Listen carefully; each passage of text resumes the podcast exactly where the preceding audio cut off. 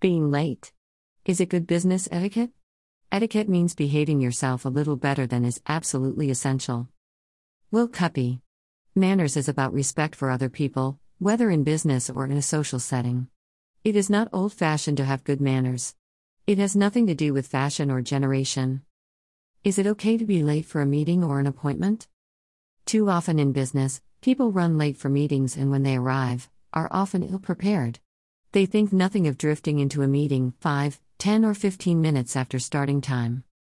Professional managers do not find this acceptable. I was recently at a meeting where six people were kept waiting in a meeting for 20 minutes, until one team member idled their way in, unprepared and 20 minutes late. That equals six people times 20 minutes each or 120 minutes wasted. Yes, two hours wasted. How much has that cost the business? The best thing to do to prevent this wastage is to start the meeting without them.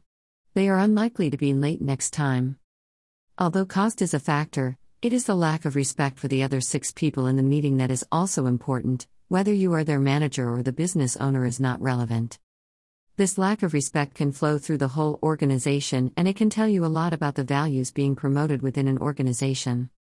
There are other actions in meetings that are not acceptable and show lack of respect. Making and taking phone calls during meeting. It is both rude and disrespectful. 1. Checking emails or texts during a meeting. 2.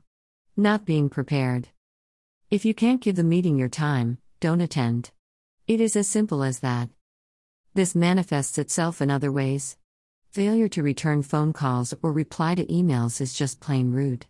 It is like someone saying good morning to you and you ignoring them.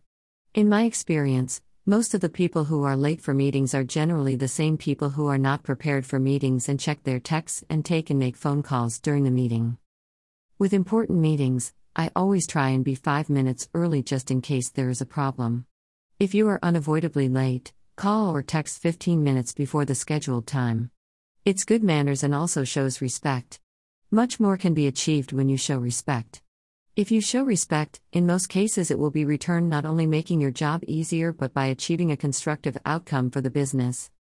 Before I went into business, I worked for a business owner who was extremely successful and wealthy. He always opened the door for you, allowing you to enter and leave first, and was never late for meetings. Even when we had company team gym sessions, he always made sure he was the last person to take a shower.